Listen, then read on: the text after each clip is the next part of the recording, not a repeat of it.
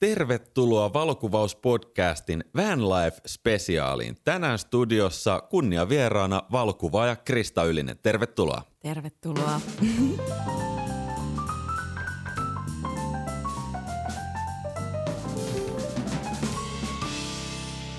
Tänään puhutaan pelkästään tyhmiä ja härskejä, koska me ollaan just saavuttu aika monen päivän eli kahden viikon roadtripiltä, tämmöiseltä portfoliomatkalta Krista Ylisen kanssa.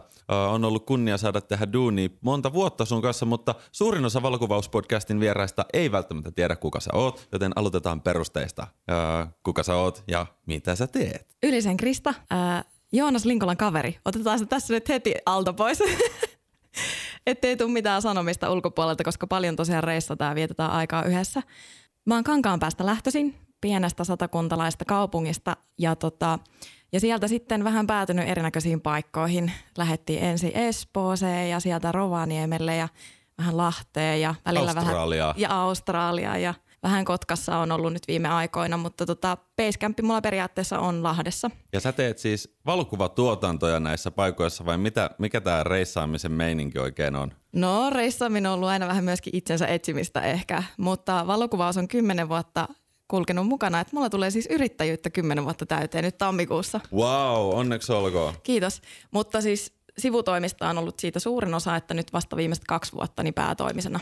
Musta tuntuu, että toi on alan trendi, että valokuvaamista nimenomaan tehdään ei täyspäiväisenä, vaan sivutoimisena toimeentulona. Ja, ja sä oot siinä ohella ollut esimerkiksi partioaitalla myymässä retkeilyvarusteita. Joo. Joten, joten jos joltain puuttuu retkeilyvarusteita, niin nykäskää Kristan hihasta, siltä saattaa löytyä. Joo, partioaitassa on myyjän hommissa tosiaan ollut muutamana viimeisenä vuonna, mutta sitten mun koulutus itsessään on sosiaalialalla, eli mä oon sosionomi AMK kouluttautunut ja sitten ympäristöhoitaja myöskin, sitä kävin vähän Rovaniemellä opiskelemassa. No miten tämä valokuvaus sai alkunsa? Lähetään aika kauas, kauemmas kuin mitä sinulla, kun mä muistan, että sä oot semmoinen nopeasti kiihtynyt ja kehittynyt tapaus. Mutta mä Nopeasti kiihtyvä tapaus. myös sitä, tota, hyvällä tavalla. Tota, mä oon ihan nuoresta asti liikkunut paljon luonnossa ja, ja ollut kiinnostunut eläimistä ja sitten mä muistan, kun äidin filmikameran kanssa tykitettiin ensimmäistä vuodet, että filmiä kulu silloin ja sitten rippilahjaksi sain ensimmäisen digitaalisen kameran. Okei, no siitä Mutta on... siitä, siitä on tovi aikaa, olit sanomassa, ei hätää. Mm. tota niin, äm, ensimmäisen järjestelmäkameran ostin 2010 vai 2011. Muistaaksä enää mikä järjestelmäkamera oli kyseessä? Canon EOS 40D. Okei. Mä en ole varmaan ikinä edes nähnyt sellaista. Et, sä et ole varmaan ollut syntynyt silloin vielä. tota, me tavattiin ekaa kertaa joskus vuonna 2017 ehkä. Joo, vai 18. Tai 18. Mm. Mä olin toisen valokuvaajan Teppo Tirkkosen kanssa tekemässä jotain tuotantoa Pallaksen suunnalla ja sä ilmestyit sinne pystymetsään ja otit valokuvan mun ja Tepon paljaista pyllyistä. Tän niinku hyvä startti pitkälle ö, ystävyyssuhteelle. Kyllä. Mut tänään tosiaan meillä on tämmöinen hyvin toivottu ja erilainen aihe. Ö, koitetaan valottaa van lifea, eli mitä tarkoittaa, kun ollaan tien päällä ja eletään tien päällä, miten se elämäntyyli voidaan rahoittaa, mitä haasteita ja mi- mitä kaikkea. No niin, eli mistä me oikein lähdetään? Otetaan semmoinen niinku mielikuvituskenaario, että me oltaisiin nyt lähdössä taas uudelle roadtripille, niin step numero uno – Miten suunnitella reissu? Miten suunnitellaan reissu? Miten mm. sä suunnittelet sun reissuja? Olen tottunut nykyään vähän semmoisiin spontaaneihimpiin reissusuunnitelmiin, että saatan nostaa kytkintä aika nopealla aikataululla, mutta kyllähän tällaiset, jos lähdetään vaikka Eurooppaan etelämmässä, niin kuin meidän tapauksessa, niin tarvii sitten varailla ehkä etukäteen jotain asioita, mutta vaatii se myöskin sen tilan raivaamista kalenteriin. Et se on ehkä se ensimmäinen, että katsoo, että milloin on hyvä hetki lähteä Erittäin hyvä pointti. Mulla sattuu olemaan tässä läppärillä mun kalenteri auki. Tämä on tota tällainen normaali Applen kalenterisovellus, mutta mä oon esimerkiksi tehnyt tänne tämmöisiä alakalentereita. Sieltä löytyy matkat, sitten sieltä löytyy kotikalenteri, sitten sieltä löytyy joku Googlen kalenteri. No mutta Jonas, toihan on ihan levoton toi sun kalenterijärjestelmä. Sitten sit mulla on täällä myös tota, äh, meidän Linkola Mafia-kalenteri, eli vähän niin kuin, että mitä, mitä perheen kesken tehdään tai onko meillä yhteisiä tapahtumia. Mutta tämä matkat-osio, tämä on ihan huippu hyvä, koska sinne voi tavallaan maalailla seuraavan puolen vuoden ajalle sellaisia ajankohtia, kun ehkä voi tehdä niitä reissuja tai haluaisi tehdä. Ja useimmiten munkin kalenteri menee täyteen, joten sitten vaan pitää avata uusi ta- kalenteri, niin sitten siellä onkin taas tyhjää tilaa, mutta ei siitä, saattaa tulla triplabuukkauksiakin näistä syistä. Niin, tärkeintähän tuossa varmasti jaksottaa sitä kalenteria sen mukaan, mikä on ensinnäkin mahdollista oman ajankäytön näkökulmasta, mutta myöskin, että missä on hyvä olla milloinkin. Lapin ruska ei ole keväällä, että sitten itselläkin on aina syyskuun vedetty pitkää viivaa, koska on, on tota niin, kesä painettu paljon töitä, niin sitten syksy on loistava aika ottaa vähän omaa aikaa lähteä ruskaa metsästämään. Ihan totta, ja ruskakin on suurin piirtein joku kolmen viikon aikaikkuna oikeastaan, että kyllä se pitää varata edellisenä vuonna se seuraavan vuoden gappi. Öö, ihan turhaa mennä etsiä ruskan värejä marraskuussa. Se Näin. voi olla ehkä hyvä tuohon ensilumiin. Kyllä. Et sitähän mekin ajateltiin tässä meidän edeltäneessä reissussa, joka lähti siis Dolomiiteilta liikenteeseen, että milloin siellä voisi olla hyvää ruskaa. Me ehkä aavistus myöhästyttiin siitä kärjestä, siitä parhaasta piikistä. Se on totta. Se on itse asiassa Dolomiiteilla, eli Pohjois-Italian vuoristossa vielä lyhyempi se täydellisen ruskan gappi. Johtuu ehkä siitä, että ne puut on lehtikuusia ja ensimmäiset vesisateet kun tulee, niin kyllä se on niin kuin sajanooraa ja sitten pitää etsiä uusia apajia. Mutta kivahan siellä oli toki se, että lyhyilläkin siirtymillä saattoi löytää tosi erilaisia maisemia, että ne maisemat sitten aika paikallisestikin vaihtuu ruskassa. Mm. Että vuoren toisella puolella saattaa olla vielä hyvännäköistä väriä tarjolla, vaikka edeltäneestä on jo kaikki tullut alas. Ja se me otettiin huomioon suunnitelmassa. No mitä muuta Kyllä. pitää ottaa huomioon, kun suunnitellaan? Tai miten, miten sä suunnittelet? Onko sulla joku muistilista? Sulla on paperikalenteri. Mä oon nähnyt. Mulla on paperikalenteri. Sulla on sen verran digitaalinen paperikalenteri, että ensin sä kirjoitat paperikalenteri ja sit sä otat palokuvan siitä sun iPhoneilla, mitä sä voit katsoa myöhemmin. Ei, tää ei ollut tällainen asia, mitä olisit tässä kasvattanut. Tää ei ole ehkä mun eduksi. Mutta joo, mä tykkään siis, että mä voin kirjoittaa muistiinpanoja itselleen, koska Google-kalenterissahan se ei ole mahdollista. Mutta tota, no ensinnäkin, jos ajattelee, että on mahdollisuus unelmoida ja haaveilla, tehdä semmoinen reissu, mistä on oikeasti pitkään jo niin kuin halunnut toteuttaa, niin kyllähän se lähtee siitä, että mennään Instagramiin ja haetaan Dolomiiteilta sijainteja ja katsotaan, että missä on siistin näköistä ja miten ne osuisi sille mahdolliselle reitille, miten lähdetään ajelemaan. Joo, tässä meidän tapauksessa mä olin suunnitellut reittiä Google Mapsiin. Mulla on semmoinen My Maps, mikä se on Google My Maps, äh, aktiivisessa käytössä. Ja mä rakennan melkein joka reissulle jonkun kartan ihan pelkästään sen takia, että sillä voi havainnollistaa itselleen ajokilometrien määrä sekä ajotuntien määrän. Meillä sattuu olla joku suunnilleen 1500 ajokilometriä, en mä siis loppujen lopuksi muista, mutta, mutta on helppo ymmärtää, kun mennään vaikka Etelä-Saksasta Pohjois-Saksaan, että siihen uppoo tuommoisella vänillä pari päivää. Kyllä. Ja etenemisiin varmaan ylipäätänsä kannattaa varata vähän enemmän aikaa kuin tosiaan mitä se Google Maps näyttää. Erityisesti jos on se väni. Erityisesti jos on väni ja jos ajaa semmoisella teillä, missä me ajattiin. Niin, autobaanalla taitaa olla 130 kilsaa tunnissa rajoitus ja väni kulkee semmoista 90, joten siinä tulee niin kuin jokaisella satasella puoli tuntia ekstraa. Kyllä, se on tosi paljon. Ja sitten jos lähtee niihin vuoristoreiteille, niin niissä on sitten taas ihan omat lainalaisuudet myöskin. Joo, tämä on monelle varmasti tuttua Pohjois-Norjasta, että siellä kun on lähetty jonnekin Lofotien kärkeen, no toki ne tiet ei mene sinne vuoristojen huipuille melkein missään, mutta sekin riittää, että ne sokkelehtii siellä vuonojen seassa siinä äkkiä palaa niin kuin koko se valosa aika, ainakin näin syksyllä. Sitten tästä meidän reissusta ehkä se, mitä jäätiin vähän kaipaamaankin, että yksi lisäviikko olisi ollut kivaa. Mehän oltiin kaksi viikkoa reissun päällä.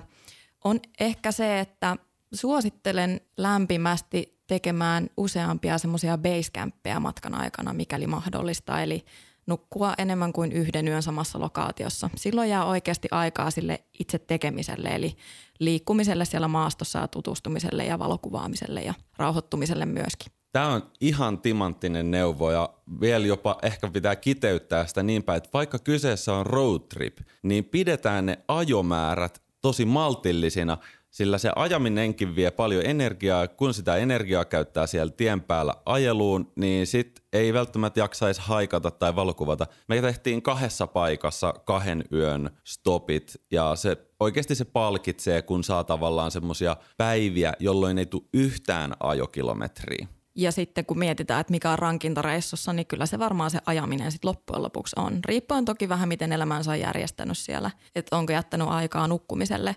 tarpeeksi. Tämä on ollut aika ko- niin kuin kohtuullista aikaa tämä syksy olla tuolla, koska me oikeasti saatiin nukuttua pitkiä yöunia. Että ei tarvinnut valvoa aamuja kahteen auringonlaskuun ja herätä kuuelta nousu. Että. Joo, aivan sos. Mä en vielä pystykään kuvitella, että mitä ensi kesän yötön yö tuo tullessa. No mutta silloin me käännetään vuorokausirytmi niin, että me nukutaan päivät ja valvotaan yöt. Öö. Kääntääkin osa. Yksi lisäpointti vielä tähän suunnitteluun. Kun suunnittelet ajomatkoja, niin älä aja pimeällä. Ja sitten toisekseen, niin kyllä me myös vähän mietittiin niitä kuvauskohteita tai paikkoja, mihin me mennään, niin sen mukaan, että missä aurinko nousee ja missä se laskee. Et jos me haluttiin vaihtaa paikkaa, niin me ajateltiin ehkä niin, että jos me ollaan auringon laskuun menossa, niin me hakeudutaan mahdollisesti sillä, että me päästään niin kuin länsipuoli näkemään siitä vuoresta tai rannikosta, mikä se olikaan. Että paljonhan siinä on asioita, minkä mukaan voi pelata, jos vaan aika riittää ja, ja tahtotila. Hei, tossa tuli muuten timanttinen tipsi, eli kun ollaan menossa et miettii vänillä puskaparkkeja, niin kannattaa ottaa siihen se päivä, niin kuin iltapäivä semmoiseen skauttaamiseen, koska mestoille on kiva tulla silloin, kun valoa riittää. Sitten jos tulee pimeällä, niin no se on ehkä hätäratkaisu, mutta ei välttämättä edes näe, että missä ne parhaat ö, parkit on. Näinpä.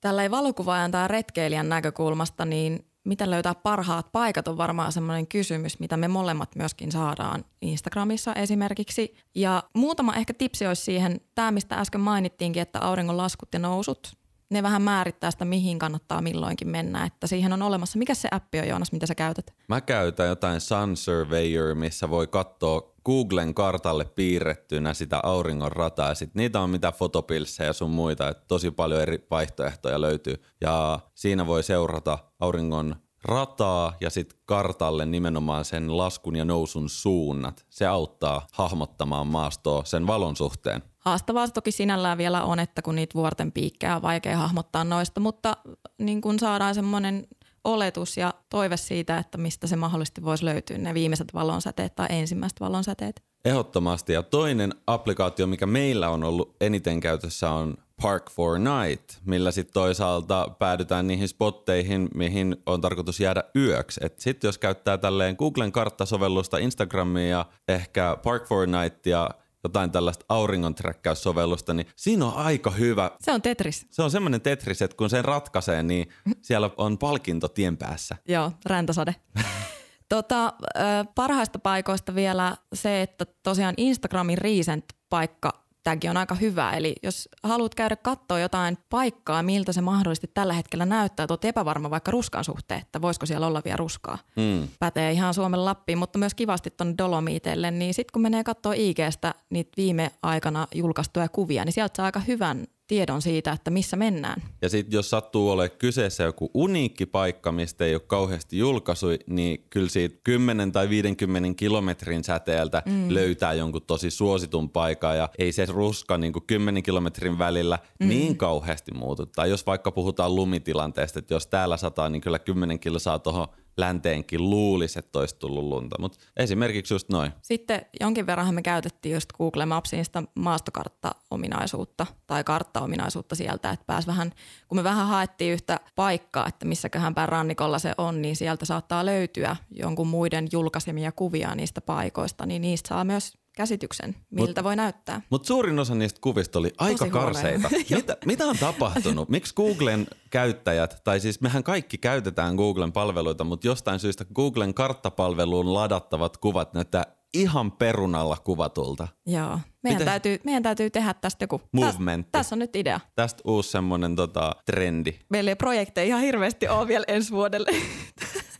Tästä voisi ottaa ihan lisäprojekti. Ja sitten hei, tosi tärkeä mun mielestä, ei kannata arkailla kysyä, ei nyt ehkä häiritsemiseen asti, mutta paikallisilta vinkkejä. Jos on kontakteja ympäri maapalloa, niin miksi ei laittaa, laittaisi viestiä? Tuli muuten ihan Kavereille. spin-off-ajatus tuosta äskeisestä Googlen äh, karttapalvelusta ja valokuvista. Siis hei haloo hoi, Visit Finland, tämä on teidän vastuulla. Aivan totta. Visit Finland, ne, se pitäisi niinku, ö, miten sitä sanotaan, joukkoistaa, että ne hakis kertaheitolla 200 tyyppiä, joilla on niinku Suomen kaikki mageet kuvat ja että ne pistetään sinne Googlen karttapalveluun. Se parantaisi matkailijoiden tämmöistä kokemusta, informatiivista kommunikaatio. Mik, mitä mä oikein lähtisin En mä tiedä, mutta mulla on toinen ehdotus tähän, että ne vois ottaa vaikka semmoisen vaikka viiden hengen kaveriporukan tekemään vuoden projektina tämän. No niin, meillä on jo kädet pystyssä Joo. täällä, molemmat.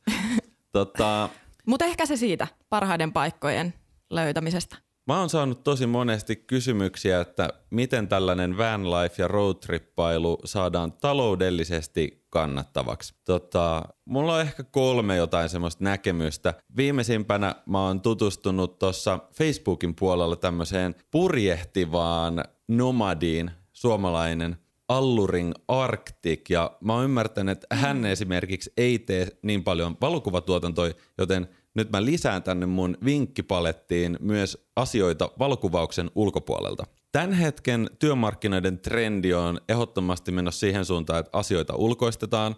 Se on hyvä asia, koska sitten on mahdollista perustaa pikkuyrityksiä. Voi olla niin sanottu tyttö ja läppäri tai nainen ja läppäri. Eikö se ole sellainen aika klassinen, että sitten ollaan konsulttina tai tehdään semmoisia läppärihommia, jotka tarvitsee lähinnä internetin toimijakseen. No, meidän tilanteessa me rahoitetaan meidän reissut kuvaustuotannoilla. Tällä reissulla tehtiin North Outdoorille, eli tämmöiselle suomalaiselle Merino Villa-brändille mainoksia. En tiedä, koska tämä jakso tulee ulos, mutta menkäähän katsomaan postaukset ja osallistumaan arvontoihin. Kyllä mä uskon, ja että tilaamaan tuotteita joululahjaksi. Mä pahoin pelkää, että arvontot meni jo kauan aikaa sitten, kun tää on tullut. Mutta, mutta Voi silti ne kuvat käy katsoa.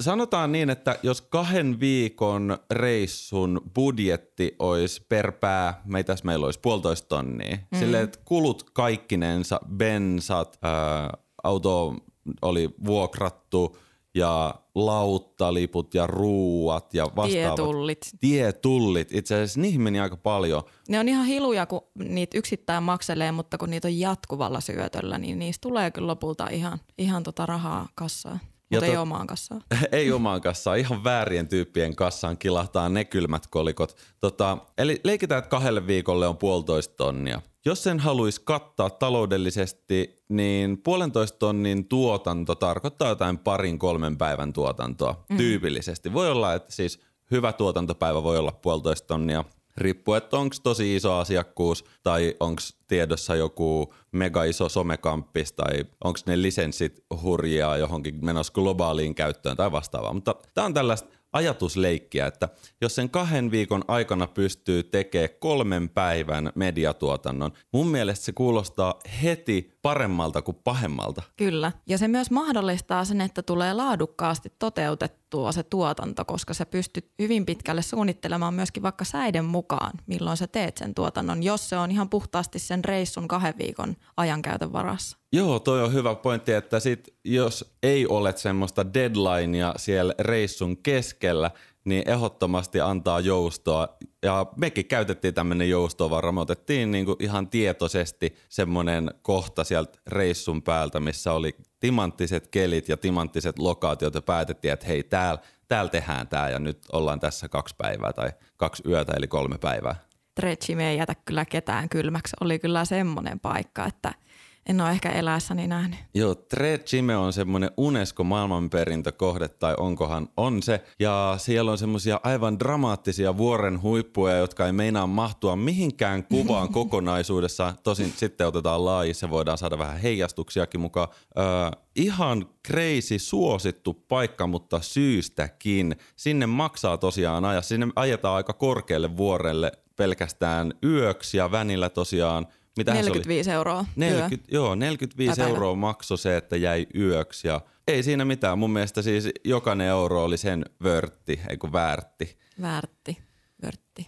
Miten roadtripillä saadaan kaikki sähköt ja läppärit ja kamerat skulaamaan, että mit, mitä erilaisia tapoja on ladata? No jos mä olisin itekseni reissussa mun Avensiksella, niin mähän olisi huoltoasemilla vähän väliä latailemassa, mutta onneksi sulla oli hupiakku sun vänissä. Joo, monia kameroita voi ladata nykyään suoraan USB-C-kaapelilla sekä läppäreitä. Itse asiassa tupakan sytyttimeen myydään nykyään semmoista 60 watin äh, muuntajaa, mistä tulee USB-C. Ja jos oot ennen yrittänyt ladata tupakan sytyttimestä suoraan, niin se tavallaan teho ei ole riittänyt niissä latureissa, mutta nyt mä löysin yhden semmoisen, eli siis läppärit ja kamerat ja dronekin latautuu USB-C-llä, otsalamput latautuu USB-C-llä ja se on ihan uskomattoman helppo, kännykät tietenkin. Ainoa mitä olisi vähän vaikea käyttää, niin toi esimerkiksi hiusrauta, se vaatisi niin paljon. Hiusrauta? Eikö se ole semmoinen, millä suoristetaan? Joo, joo, joo. joo, se joo. On, joo hiusrauta on hyvä nimi sille. No säkin olisit tarvinnut välillä sellaista.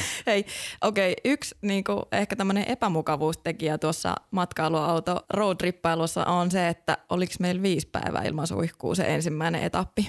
Sitten kun kuvaat mainoksiin, niin se on aika kiva semmoisella lättänällä, lättänillä hiuksilla näyttää hehkeeltä. Mutta kyllä me, mun mielestä me rokattiin ihan ne kuvat. Mutta tohonkin voi heittää aivan timanttinen vinkki. Tehkää semmoset kuvaukset, missä saa pitää lippistä tai pipoa päässä. Meillä ei valitettavasti ollut nyt semmoista mahdollisuutta, joten asia meni vähän niin kuin improvisoide ja liimasella letillä. Mutta tästä mä nyt jotenkin opin, että mä en enää ota lippistä pois mun päästä edes kotona. Tota, hygienia on varmasti semmoinen, mikä monia mietityttää ja saattaa ehkäistä jopa reissuun lähdön todeta, että minähän en suostu olemaan vaikka neljää viittä päivää käymättä suihkussa. Tämä oli ehkä myöskin meidän oma valinta siinä mielessä, että me oltaisiin voitu ajaa auto johonkin semmoiseen paikkaan, että me oltaisiin saatu vettä meidän retki suihkuun ja sitten olisi voinut siinä käydä suihkussa, mutta me nyt ei päätetty ottaa tätä meidän tetrikseen enää mukaan, joten sitten mentiin niillä mitä on, mutta naisille pari tipsiä. Intimipyyhkeet, ihan sika hyvä. Jos ei pääse suihkuun, niin ottaa semmoisen pienen paketin niitä mukaan. Tai isomman, koska miehille toimii sama. ai, ai vietkin käyttää, okei. Okay. No jotkut käyttää. Tota, ja sitten on kuullut, että vaelluskäytössä joillakin on, jos ei pääse tavallaan niin kuin vaihtaa puhtaat kalsareita, että jos loppuu alushousut kesken, no meitä ei ehkä haittaa. mutta tota, että jos vetää samoilla kalsareilla pidempään, mutta pikkuhousun suojat on kuulemma hyvä olla siellä niin sit on vähän semmoinen edelleen freesimpi. Mä oon ratkaissut tämän ongelman siis tuolla Merinovillalla. Se on ihan, se on ihan huijausjuttu. Sitä vaan niinku tuulettaa öisin, niin se on tavallaan freshi seuraavana päivänä. Mutta sä et tuulettanut onneksi sun kalsareet öisin, kun Älä nyt kaikkea paljasta. Onneksi niitä kalsareita oli mukana useammat kappaleet. Mutta tää, ilman, että minulla tästä maksetaan mitään, niin sen verran noista vaatteista, että Mernovilla tosiaan alusvaatteessa aivan ykkösvalinta. Mm. Ja, ja muutenkin. Kerros pukeutumiseenkin, Kyllä. siis kaikkeen tavallaan. Et sähän käytät niitä arjessa muutenkin kuin roadtripillä. ei toi ole mikään partiolaisten huijausjuttu, ei vaan se on... Mulla on nytkin pelkää Mernovillaa päällä Totta, tällä hetkellä. mullakin. Eikö no niin. mulla on One Piece? Tää on muovia. Joo. No sillä voi, Merinovillalla voi kyllä mehustella useamman päivän, että, että ei kannata siitä hygienia puolesta olla liian huolissaan. Ja sitten jos huomaa, että kaipaa oikeasti nyt kunnon peseytymistä, niin kämpingeihin vaan. Me käytiin aivan uskomattomassa kämpingissä. Joo, Euroopassa ehkä ei silleen kauhean iso juttu Suomessa, mutta Euroopassa toi camping-alueet, ne on enemmän niin kuin vakio kuin poikkeus. Johtuu muun muassa siitä, että ihan erilaiset jokamiehen oikeudet mm. on Keski-Euroopassa tai Etelä-Euroopassa, tai voiko niitä edes sanoa jokamiehen oikeudeksi, siis kaikki... Jokamiehen kiellot mä sanoisin. Nimenomaan oikeasti siis kaikki asiat kielletään. Syöminen, juokseminen, surffaaminen järvillä, eihän sillä ole mitään aaltojakaan tarjolla, mutta tota, camping-alueet löytyy myös sieltä Park Fortnite-sovelluksesta ja totta kai Googlen karttasovelluksesta löytyy campingeista monesti just sähköt, tämmöiset harmaa vesi, eli mikä sitä sanoisi, niin kuin vesipalvelut, että voi kaataa ne likaiset mm. vedet pois ja ottaa freshit tilalle – suihkut, vessat, mitäs kaikkea muuta. No siellähän paikassa, missä me käytiin, mikä oli, oliko se neljän tähden Joo. camping. Ja neljäkymppiä maksoi kaikkineen yö meiltä kahdelta ja autolta. Et nehän oli myöskin ainakin se paikka tosi kohtuuhintainen. Mä en tiedä miten, miten noissa yleensä, mutta mm. kyllä se Suomessa on tottunut kalliimpiin campingmaksuihin. Niin hyvin kohtuulliselta tuntui se, että pääsi oikeasti kunnon suihkuun ja siellä oli föönit valmiina, tiskikoneet ja siellä oli koirille pesuhuone. Ja, ja ja oli tota, vaan toi pyykkikoneetkin taisi olla jossain huoneessa. Oli, joo, pyykkikoneet. Aivan uskomaton, siis neljän tähden camping. Se oli mahtava. Niin kyllä sitä kannattaa välillä hemmotella itteensä, käydä vähän hakemassa uutta vauhtia tuommoista paikasta, niin sitten jaksaa taas painaa likasana eteenpäin. Miten me tultiin toimeen taloudellisesti, niin mä pohjaisin tämän meidän reissubudjetin pitkälle myös siihen, että me kyllä tehtiin omat ruuat. Me käytiin muutaman kerran syömässä ulkona, mutta itse kun tekee omat ruuat ja miettii vähän missä tankkaa, että katsoo, että missä on halvimmat bensat, koska se on aika iso kysymys tänä nekin, päivänä. Nekin vaihteli tosi paljon. Joo. Halvin oli 1,8 euroa litra ja kallein oli 2,5. Ihan todella suuri se heittely. Mutta totta, ostettiin Lidlistä kaksi kassia freshejä ja pastoja ja pestoja. Sitä on sitten riisiä ja pastaa ja pestoa syöty. Senkin roadtripilla. jälkeen. No senkin jälkeen itse asiassa. Tuossa niitä on vielä muutama jäljellä, mutta siis todella todella edullista on tällainen oma kokkailu, erityisesti Keski- ja Etelä-Euroopassa. Sitten niin kuin todettiin tuosta Chimestä aiemmin, niin sinne maksoi sen 45 euroa ajaa sinne huipulle. Mutta vaihtoehtoisesti voi jättää maksamatta ja lähteä vähän alempaa kipittää ylös, että sitten jonkin verran pystyy oikaisemaan ehkä näissä maksuissakin. Että sen sijaan, että on laiska niin kuin me oltiin, niin lähtee vähän syvemmältä laaksosta liikenteeseen. Joo, yksi kaveri oli lähtenyt todella syvältä. Mistä se oli kotosi? Ehkä Belgiasta vai Hollannista? Tai Hollannista taisi Hollannista. Ja Mm. me oltiin jossain auringon nousu kuvaamassa näitä mainoskuvia. Sieltä tulee huohottaen semmoinen vähän nuorempi, reipas mies. Hän oli lähtenyt sieltä vuoren juurelta. Se oli pari tuntia. tuntia kävellyt sinne ylös Joo. ennen auringon nousua. Mutta olipahan sitten ansainnut auringon nousut. Harmi vaan, että ei näyttänyt yhtään miltään sinä aamuna, että seuraava aamu oli paljon parempi. Okei, leikitään, että nyt ollaan tehty siellä aamu näitä jäätävän hienoja mainoskuvia. Meillä on materiaalia. Mites tämmönen kuvien varastointi? Onko tämä nyt se hetki, jolloin saa Nyt saa, nyt, heittää löylyä nyt sulle? heittää löylyä. Ai mulle? No anna mennä, mä otan vastaan. Tota, jos puhutaan kovalevyistä ja, ja sitten varmuuskopioinnista, ne Joonas Linkolahan ei semmoisia ymmärrä. Ei perusta ollenkaan niistä. Mä olin jättänyt kyllä kovalevyt Helsinkiin tietoisesti. Syy numero yksi on, että jos sattuisi käymään murtovarkaus, niin mulle on, ok, että kamera viedään ja läppäri viedään, mutta kovalevyjä ette vie. Totta kai siinä vaiheessa, kun oli montaksi viikkoa, mä olin ollut reissus kuusi melkein, ja 800 gigaa näytti olevan sitä materiaalia, niin mulla rupesi olemaan kortit vähän täynnä. Niin ja muistikortti maksaa vähän enemmän kyllä kuin toi muisti muuten. Totta. Tällä hetkellä neljäteräinen Lasien Rugged. Tommonen, niin kuin, mitä mä tykkään käyttää, tämä ei ole mikään maksettu mainos. Ne on hyviä siksi, että siinä on se tosiaan se muovinen ö, reuna. Estää muun muassa sen, että se ei luisu jostain pöydältä ja saattaa se ehkä jotain tärinöitä tai tärähdyksiä vaimentaa. Mutta neljä terää oli joku 180 ja sitten mm. toki niin kuin vielä alvit pois, koska se menee firman kuluihin, mutta ihan sika halpaa. Ostapa neljä teraa muistia sun muistikorttiin kameraan. Joo, mulla on käytössä nyt neljä kappaletta, 256 vai onko se 65? Se on 56. 56. Neljä kappaletta semmosia kortteja, eli yhden teran verran. Eli olisi sinne vielä mahtunut muutama tuhat kuvaa omaankin kameraan. Suurimmalla osalla kuvaajia ei välttämättä sitä teraa mukana siellä, mutta tämä oli myös tietoinen valinta, koska, koska olin jättänyt kovalevyt kotiin ja tiesin, että reissu on pitkä. Itse kuvaan aina kahdelle muistikortille. Ja siinä tietysti tulee jo se varmuuskopiointi, mutta sitten joskus saattaa käydä niin, niin kuin meillä kävi, että mulla esimerkiksi videot menee vaan tuonne CF Express-kortille. Niin siinä tapauksessa, kun lähdetään miettimään, että mitä on niin kuin varmuuskopioitavana vielä, kun me aina vaihdetaan sitten kuvat päittäin, niin onhan sekin aikamoista Tetristä. Miten tästä tuli tämmöistä Tetristä tästä meidän roadtrippailusta? Toi on hyvä kysymys. Mä annan kyllä sulle pisteet siitä, että sä kuvaat kahdelle kortille ne stillit. Se on varmaan sieltä sun hääkuvaaja taustasta. Siellä vissiin tää on enemmän tällai kehotettu juttu. Toivottavasti sääntö kuin poikkeus.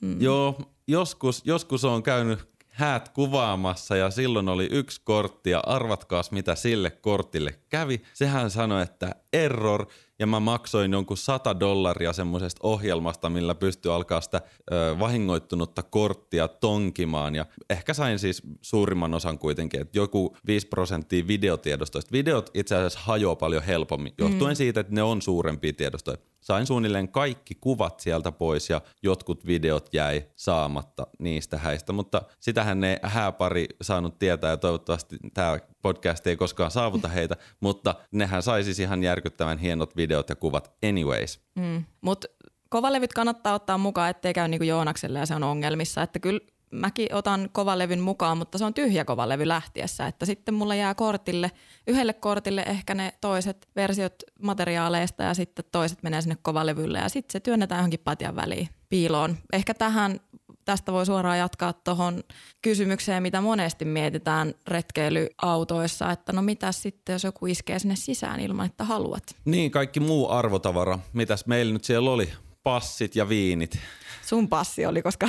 Mun passi on aina, mä, siis mä en tiedä aina missä se on, mutta joo, passit saattaa olla jollain käteistä. Sitten on dronet, läppärit, kovalevyt, mitä muuta nyt voi olla autossa. Että toki auton paperit, se on mm-hmm. ihan anaalista, jos ne viedään. Että sitten se on ongelma. Ei se nyt rahallinen menetys ole, mutta se on enemmän ongelma. Ehkä sääntönä pitäisin sitä, että kaikki arvotavara mahdollisuuksien mukaan kulkee koko ajan omassa matkassa, eli repussa mukana. Että kyllähän meilläkin oli se arvokkaan tavara koko ajan mukana matkassa. Ö, saatettiin jättää kyllä läppäri autoon, mutta reissu on ohi, jotenka turha lähteä etsimään niitä enää sieltä autosta. Mutta se suomalainen ehkä kulttuuri tai mentaliteetti, että juu, pidetään vaan ovet auki, niin kyllä se nopeasti kostautuu tuolla Keski- ja Etelä-Euroopassa. Semmoiset auto, autoon murtautuminen on niinku kansan hupia oikeasti, että sitä tapahtuu koko ajan. Ja kuulee Instagram-tutuilta ja kavereilta tuon tuosta, että nyt on viety koko kamerareppu ja miettii vaan, että miksi ne ei ottanut sitä kamerareppua sinne ravintolaan, kun se on niin obvious, että se lähtee ekana. Ja eikä, eikä se aina ole niin, että ö, taloudellinen vahinko olisi mikään elämää mullistava tai lamaannuttavan suuri, että vakuutushan on hyvä olla, niin kuin meilläkin on kattavat mm. laajat vakuutukset molemmilla, matkavakuutukset, mutta enemmän se vaiva se kyllä, ja sitten ne kadonneet kuvat, niin ne saattaa kyllä jäädä sitten. Ja sitten myöskin ehkä se viive, mitä siitä tulee. Sä oot pahimmassa tapauksessa just aloittanut sun reissun mm. ja sun lähtee kalusto Ja sitten on pakko lähteä kauppaan heti. Niin, sitten on pakko nauttia silmillä siitä maisemasta. Mutta joo, Ehkä Ei arvotavaraa. Mm. Niin, tai sitten pitäisi olla kassakaappi. Mä ehdotin tätä niin kuin itse asiassa ää, ennen reissua, että jos ostaisi semmoisen pienen kassakaapin ja kytkisi sen jollain titaanikettingillä siihen pelkääjän paikan penkkiin. Mut niin. Missä mä istun, jos se on siinä pelkään paikan penkillä? No, no se on siinä niinku takana. Joo. Mutta se kassakaappi, sinne voisi laittaa ihan vaan yhden paperin silleen, että fuck you. Niille. Jos, jos joku sinne autoon menisi, niin totta kai ne rupeisi ekana sitä kassakaappia niin kuin hajottaa, että siellähän ne kaikki passit ja läppärit on. Ja sitten tota, sieltä tuleekin joku kirje, että joku kansainvälinen tota, sormimerkki tulee sieltä. Tai sitten siellä olisi joku aivan härski dildo ylläri mä kannatan tätä jälkimmäistä. Huomioon otettava asia on myös, että vakuutukset ei välttämättä kata, jos on autosta varastettu jotain. Eli se kannattaa pitää mielessä ainakin muistaakseni omassa vakuutuksessani on hyvin rajallinen se määrä, mitä arvotavaraa korvataan, jos se lähtee autosta. Joo, totta. Eli siitäkin puolesta niin... Lukekaa vakuutuksen. Pahim, kyllä, ja pahimmassa tsäkässä sä menetät sun kaluston kymppitonni edestä ja saat lämpimän kädenpuristuksen vakuutusyhtiöltä, että ehkä paremmin ensi kerralla.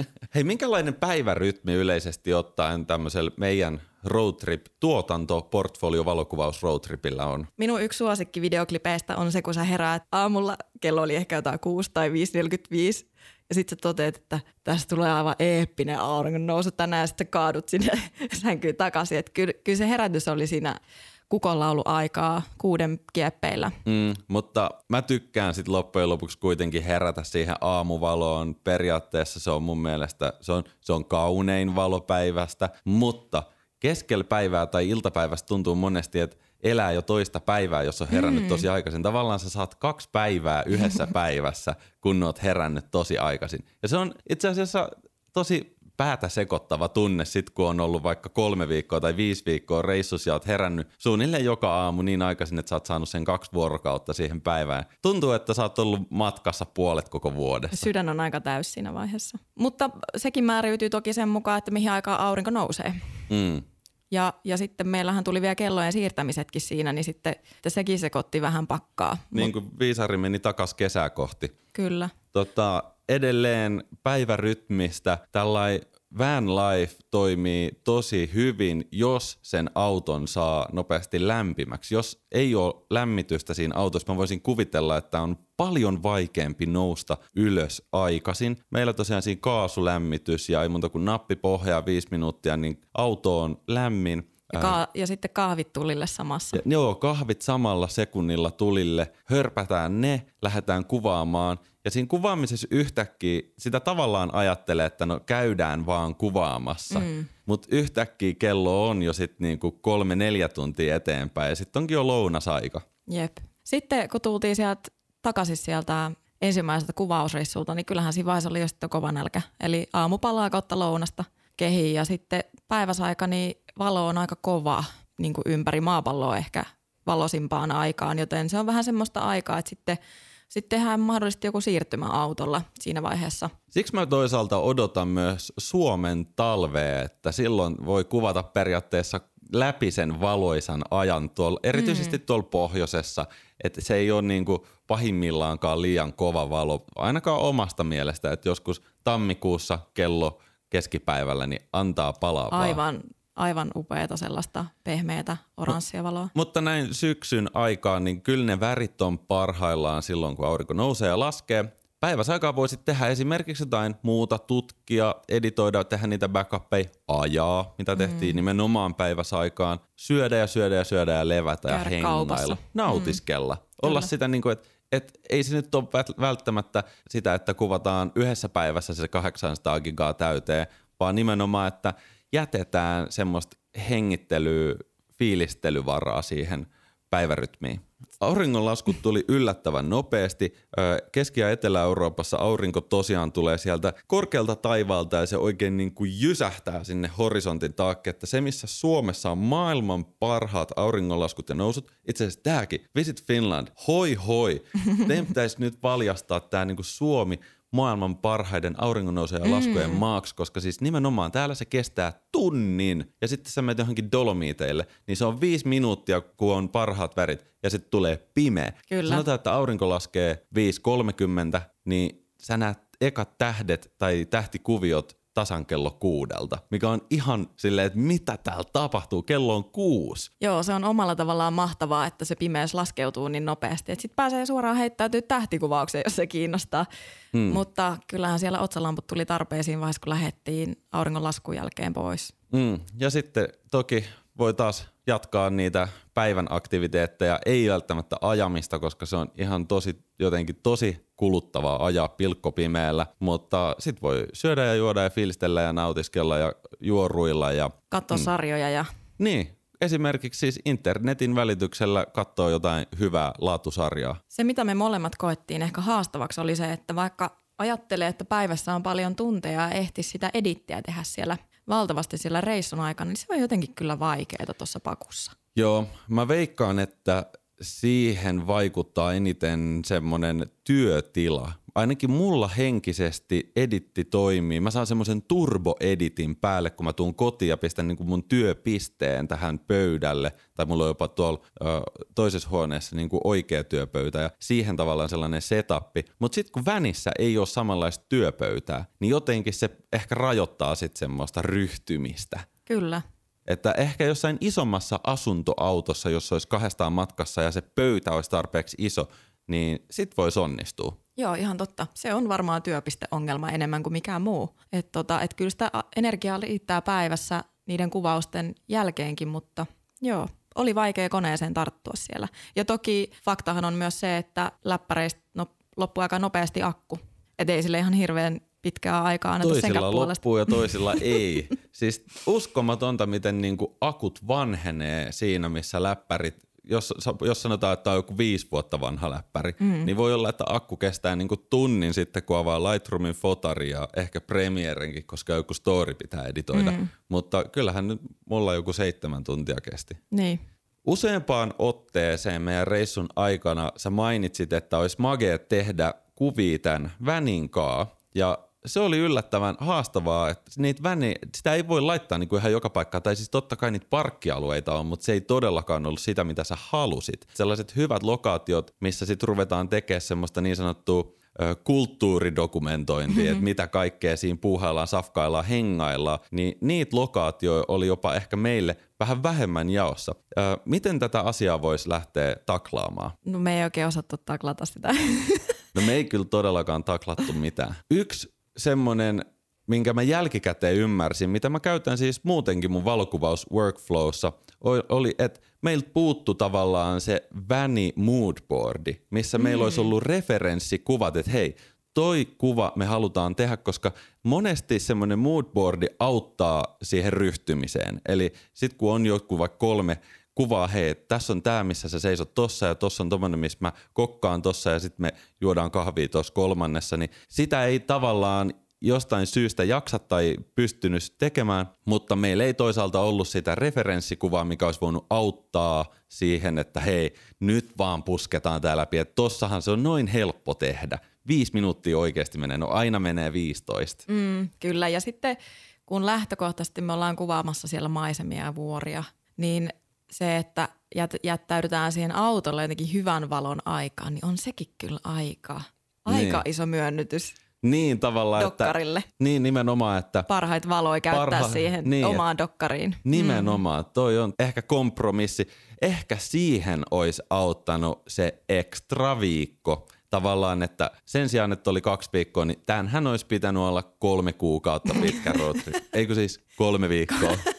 No kolme kuukauttakin menisi mulle ihan kuin vettä vain. Tämä oli nyt mulle ensimmäinen road trip vänillä oon matkailuautolla reissannut jonkin verran ja nyt mä vähän mietin, että onko, tuntuuko tämä semmoiselle isolle downgradeaukselle, kun lähteekin vänillä liikenteeseen, missä ei ole samoja fasiliteetteja, mitä matkailuautolla. Eli ei vessa ja suihku. Ei ole sitä suihkua, mitä mä niin kaipaisin. Vessalla ei niin väliin, mutta se suihku, että pääsisi hiukset pesemään. Niin yllättävän mukavaa. Mä sanoinkin sulle ääneen, että tämä on niinku yllättävän helppoa ja mukavaa, että, että ei ollenkaan niin raskasta niin kuin henkisesti jakaa niin pientä tilaa jatkuvasti. Mehän oltiin kaksi viikkoa kahden metrin säteellä toisistamme, että me ei otettu hirveästi omaa aikaa siellä.